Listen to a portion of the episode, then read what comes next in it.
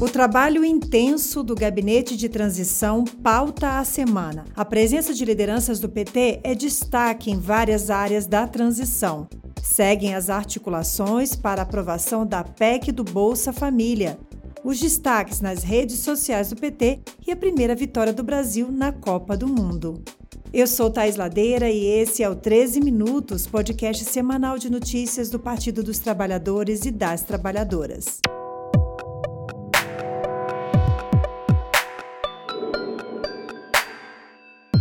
Hoje é sexta-feira, 25 de novembro de 2022. Eu converso com você do estúdio de podcast da Rede Povo de Comunicação. Hoje eu estou vestida com uma camiseta branca e blusa de frio na cor marrom. Meus cabelos são castanhos e também grisalhos. Uso pequenos brincos e anéis e hoje estou com fones de ouvido. Dito isso, você fica agora com um resumo do que foi notícia na Rede Povo de Comunicação do PT. Vem comigo.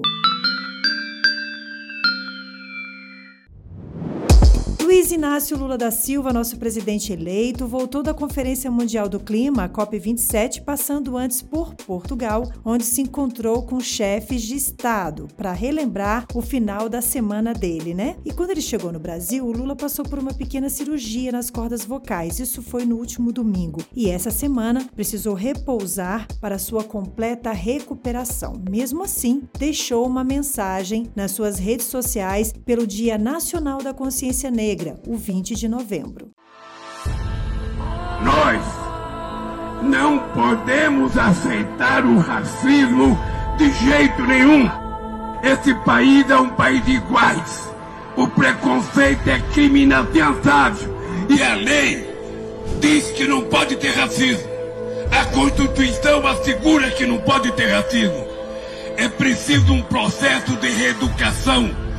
Quando eu era presidente, nós decidimos colocar no ensino fundamental o ensino da história africana para que a gente pudesse combater o, o racismo no seu nascimento.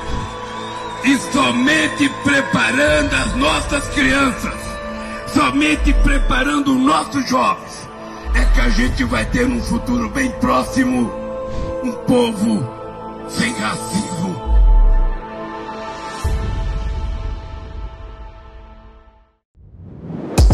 É isso, tolerância zero para o racismo e qualquer forma de preconceito. O gabinete de transição, composto por representantes de mais de 10 partidos e também técnicos da sociedade civil organizada, segue com uma agenda muito intensa de trabalho. Na sede do Centro Cultural Banco do Brasil são realizadas diariamente reuniões para melhor relatar qual é a realidade do país nas mais diversas áreas. Na próxima semana serão entregues os primeiros relatórios de cada um dos mais de 30 grupos de trabalho. Ali, neste primeiro relatório, estarão os diagnósticos de cada área, os riscos e as oportunidades. E olha como a gente imaginava, as notícias não são boas. O sucateamento do país aconteceu e várias áreas, da saúde à tecnologia, passando por meio ambiente e segurança pública, acontece o desmonte. Ao mesmo tempo, a vontade de reconstrução é gigantesca e como formiguinhas todos os dias são geradas soluções para nos preparar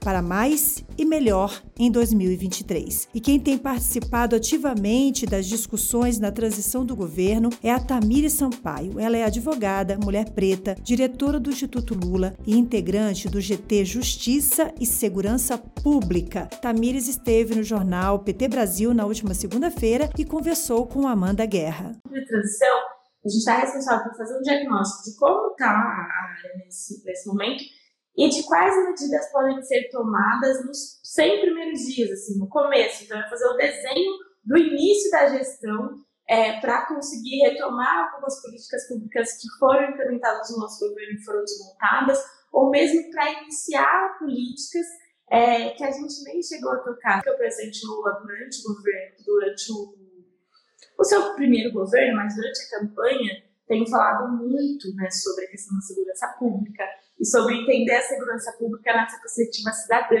que é se constrói segurança a partir da garantia de direitos, né, do acesso à educação, saúde, é, a emprego, a alimentação.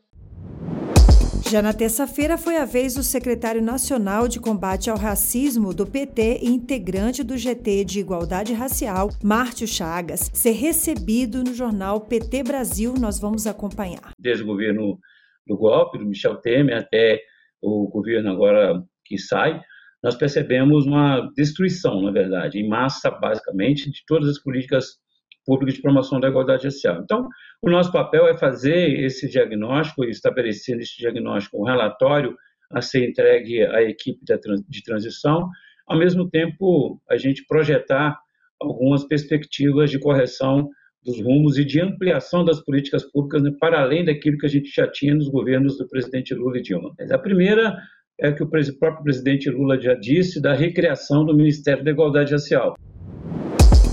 É isso mesmo. Já no Congresso Nacional, os parlamentares da bancada do PT se revezaram na tribuna da Câmara para chamar a atenção sobre a importância da aprovação da PEC do Bolsa Família. E lá na transição do governo, a presidenta do PT, Gleisi Hoffmann, também deputada federal reeleita pelo Paraná, falou sobre a sua expectativa com relação à tramitação da PEC. Então, eu sei que o Congresso Nacional vai ter muita sensibilidade para nos ajudar a resolver isso. E acho que o presidente Lula teve uma postura muito, muito importante que foi visitar o Congresso Nacional antes de qualquer outro poder. Visitou o presidente da Câmara, visitou o presidente do Senado e disse: olha, a política tem que resolver os problemas do país.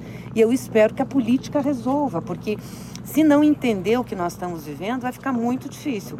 Ah, eu avalio que, que, que, nós vamos ter, sim, sucesso nessa tramitação. Estamos conversando com é, os líderes, é, já, já teve a conversa com os presidentes da casa. Acho que o Congresso entende o momento que nós estamos vivendo. Isso não é para o governo de transição ou para o governo Lula, isso é para o povo brasileiro.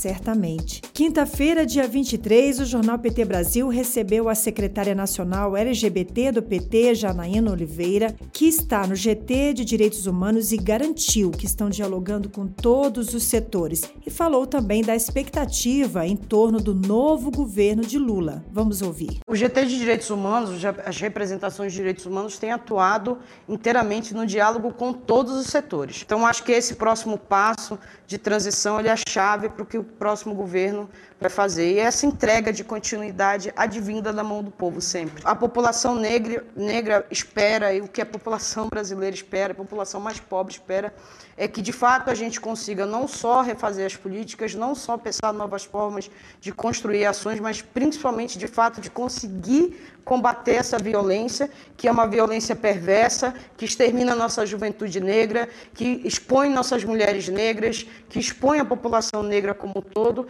em que a gente é refém, refém, e foi refém de uma história, e que a partir de agora, um novo marco da democracia e da Constituição, a gente possa de fato combater o racismo nesse país e responsabilizar aqueles e aquelas que promovem de forma direta ou indireta o extermínio do povo negro. Lembrando que estes conteúdos podem ser encontrados no portal do PT, na TV PT, no seu canal, no YouTube, no site da Rádio PT e nas redes sociais do partido.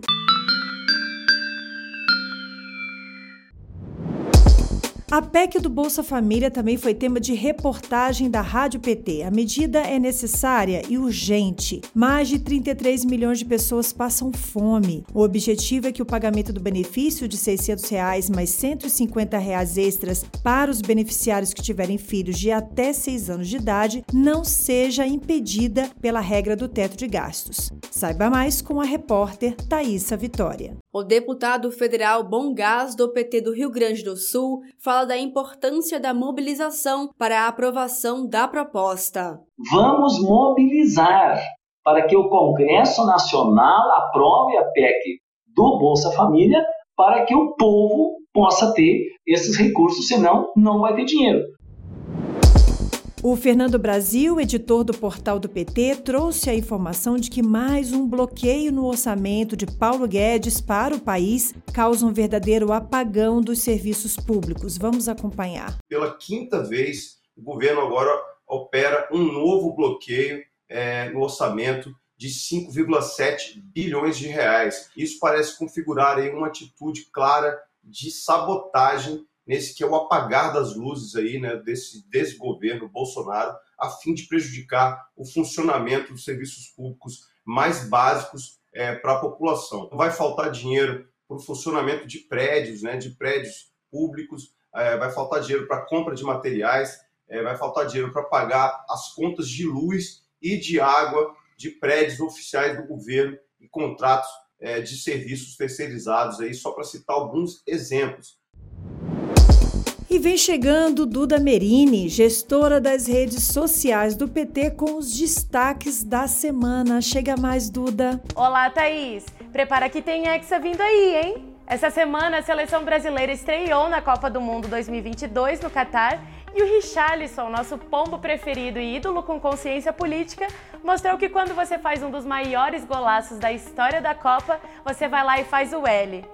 Essa ele levou para outro nível. Agora é preparar a amarelinha para o próximo jogo, como nosso presidente eleito Lula e nossa futura primeira-dama Janja, pegar também a bandeira do Brasil e se preparar para mais uma goleada. O Brasil voltou e não se esqueçam, a bandeira é do povo. Bom final de semana, companheirada!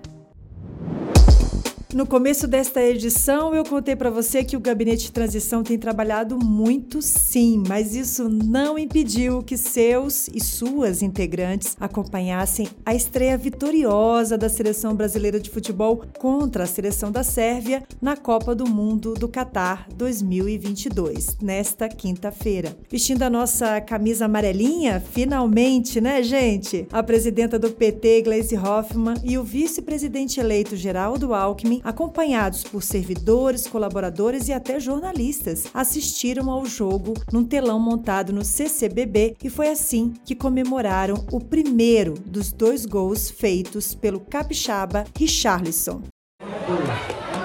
E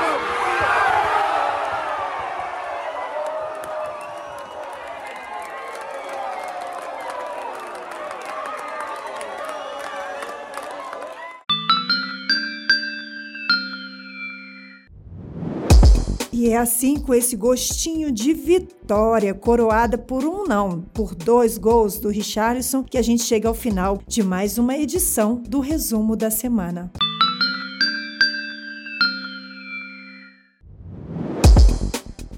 Esse foi mais um 13 Minutos com os destaques dos últimos dias na Rede Povo de Comunicação do PT. Se você ainda não segue o 13 Minutos no seu aplicativo, clica aí no botão seguir para você não perder nenhum episódio. E se você gostou, pode deixar cinco estrelas na sua avaliação. Desejamos um começo de semana com saúde, paz, tranquilidade e a certeza de que estamos no caminho certo. Até o nosso próximo encontro com Lula presidente, mais um 13 Minutos.